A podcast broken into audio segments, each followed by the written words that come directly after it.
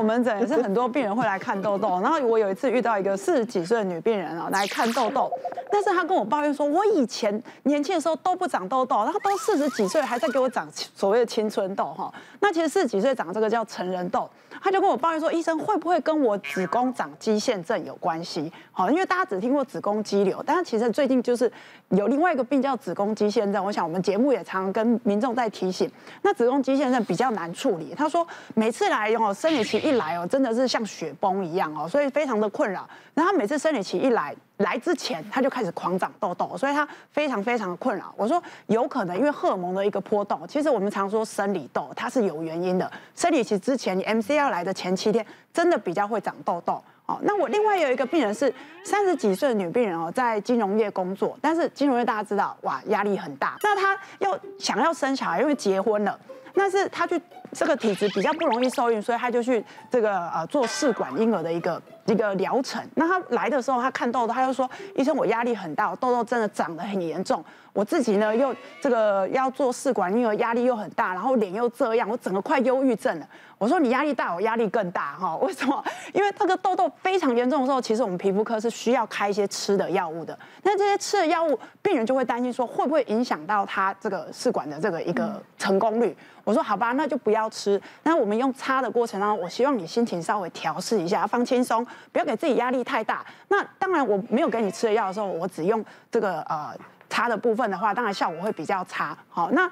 后来呢，他这个试管呢，成功的就是有有成功了。然后呢，我说，哎，你就开心的怀孕生下宝宝，我们再来积极的处理你痘痘的问题，说不定那时候你痘痘，哎，就自然而然就好了，也是有这样的案例。子宫肌腺症哦，我们常见的它三大症状就是这个经痛，有时候痛到月经前痛，月经后还痛。嗯，我碰到病人一个月痛二十天以上的。再就是月经量太大，哦，那再就是不孕。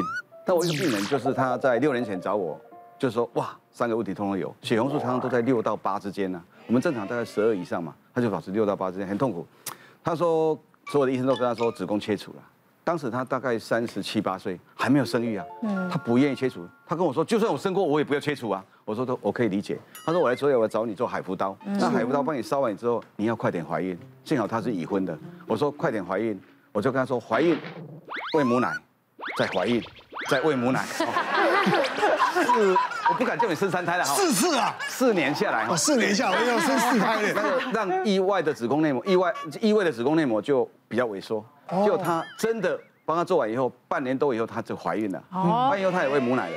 那之后也就没有再来我的门诊嘛哈。就来有一天呢，来跟我说，医生，怎么又又开始痛起来，出血量又大了。我照一照，我说，哎，你肌腺症又长了一堆了啊。上次那些已经消失差不多。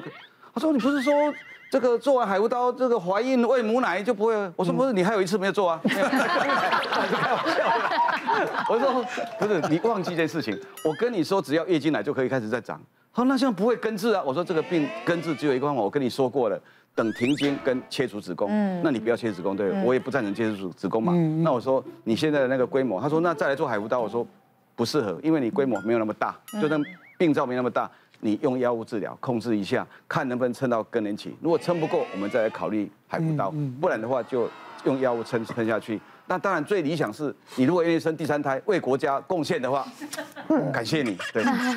这意思一直劝人生子。哦，我劝人生孩子，劝到五十岁都还在劝。是啊。哎，对对。饶了他吧。五十二岁的都对对，说实话，他们都想生哦。哦。五十二岁想生，我碰到很多了，现在很多。有有时候她还这个刚交男朋友嘞，他们可以借卵，你不能说动不动把子宫切掉，她以后就没有希望，就不可能自己怀孕了，因为你借卵以后，你你自己怀的有感觉哦，有感啊，因为你还是骨肉相连，对对对，对，而且种是老公的种，他也有感啊，那 那你有贡献，你贡献一个子宫，还是把它生出来啊？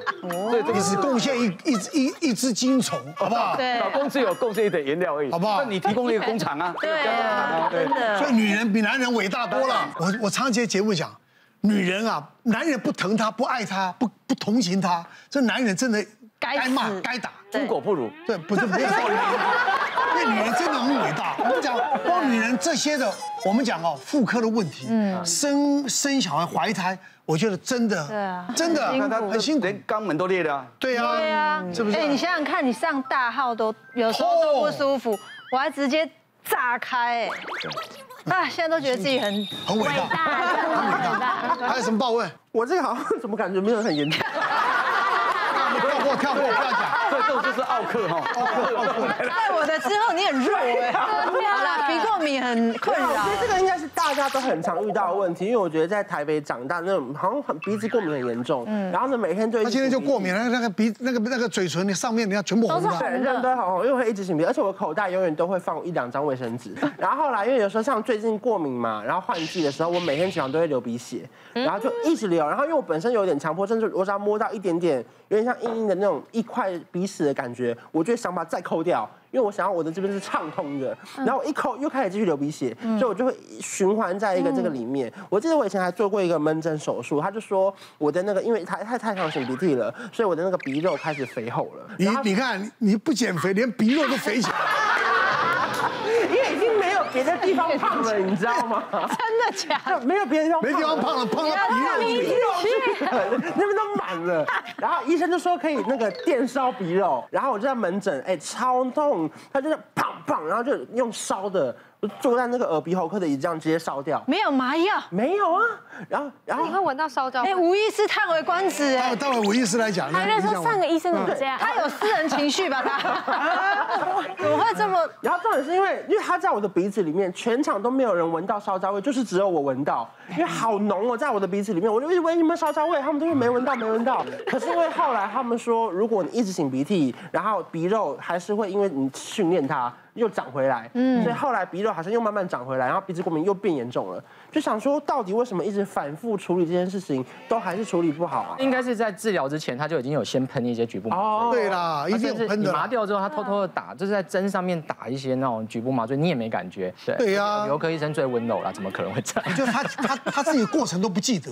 不过这种鼻过敏，它就是一个一系列免疫反应。其实你没有稳定它的话，就像你糖尿病，你在吃非常大量的一个血糖药，你没有去控制你的饮食的话。他血糖还是会一直这样起起伏伏增长，体质非常重要，所以医疗其实都是克制化，他不会照本宣科，就是这么。吴医师讲的很婉转哦，嗯，知道吗？我听懂听懂了。有些朋友他可能就是他所处的环境就非常多尘螨，他没有去好好的清理，没有去照顾他饮食，他可能没有忌口，一直长期就是甜食、糖饮，这个就是也是要戒糖，这非常重要。那那刚有提到洗鼻子嘛，对不对？操作的方式不对，或者是有些朋友他可能有在抽烟。对，这些都有可能在长期的过敏的一个慢性刺激、慢性发炎之下，它的肉又再长回来。哦，对。所以，我我认为就是，如果您愿意的话，可以再给我们耳鼻喉科一点机会，我们再重新帮你评估、重新治疗，或许我有机会可以控制的非常好。对，而且我觉得他讲话那个那个鼻音好。对啊，你现在就在鼻塞了吧？对，我今天鼻塞很严重，而且我的那个就一边卡一个那个不知道老痰还是什么东西，老鼻涕吧？他有时候是鼻涕，有时候变。绝对不是痰，是油。今天的人都有私人情绪。我小时候我印象都非常深刻，三四十年前我很小的时候，我爸爸整天在蹭蹭蹭蹭蹭，然后非常大声，他们就是早上起来就这样叭就一直在蹭，因为他是慢性鼻窦炎，那三四十年还没有那个健保，那就两三天就要去那个耳鼻喉科那边看。然后我们都开玩笑说，后来那个耳鼻喉科医生买一栋房子，我们就说我们家应该有贡献几坪。我爸爸三天就去看一次，然后重点是他三天去看一次，有吃药好像好一点，但是没吃药要停个一两天，他晚上睡觉又整个又鼻塞，然后又打呼，那打呼睡不好，早上起来精神又不好，反反复复好几年，他终于受不了，他就去医院进行手术，然后一检查发现他其实慢性鼻窦炎之外，他有一些息肉啊，然后一些囊肿，他就去做一些手术，把它这个彻底的解决，哎，真的就好一多，就。就是整个症状就改善非常多，这样。嗯，不过台湾这种这种潮湿的气候，真的没有办法。对。像我小儿子啊，现在在美国，嗯啊，那时候他们在加拿大也是一样，只要回来就开始流鼻涕，一直打喷嚏，你知道吗？流鼻流鼻水，然后不舒服，鼻塞，所以都要吃抗组织胺。哇，对不对？那那一回去也就好了。嗯。但是奇怪啊，像我那老大啊，回来久了也就没事了。嗯。啊，就习惯适应了。嗯，那这个要要干燥的地方啊，对过这种鼻子过敏的，真的是你可以到美国住一阵子。干燥的国家，你就是想叫他滚。奶奶哥，这个这个我我有感哦，因为我平常台北跟高雄两边住哈，而台北会比较痛苦，是因为潮湿。我冬天最喜欢去高雄垦丁，嗯，为什么？干燥很多。嗯，我我对冷空气过敏严重嘛，那有有有一段时间我就说。因为冷空气冬因为冬天就开始哈欠哈欠。对有一次终于碰到我一个同学，他是耳鼻喉国际知名的高手，我跟他讲说这个这这会好啊，会好我就没饭吃啦。我说大教授跟我这样讲，看起来不难。做自己的形象还要害同事。他讲的是实话，我们很多病本来就不会根治，我们这科一样有很多病，人人呃人类能够根治的病其实不多。请问糖尿病根治吗？高血压根治吗？本来就大部分都这样，很多都是会重新发复发，我们必须习惯跟他和平共存的啦。没错那结果结果我我后来有一次发现，哎，我对那个手术的手套粉也过敏，他有也会，因为有一次就就口罩已经戴好了，刷手刷好了以后，护护理师会帮我们戴口戴手戴手套戴手套。那当当年手套还有那种就是粉，粉那是滑石粉哎，。滑滑石粉，对对对，比较不会。你看我不是医生，我都知道 这。个厉害，这个厉害，对。你你有卖这东西？你平常有 在卖手套？对对对，那生意不错的。那那结果呢？就就他一弄起来，我一直打喷嚏，打到那个那个口罩里面都是喷嚏嘛。后来我们想说，这刀你要怎么开始开啊？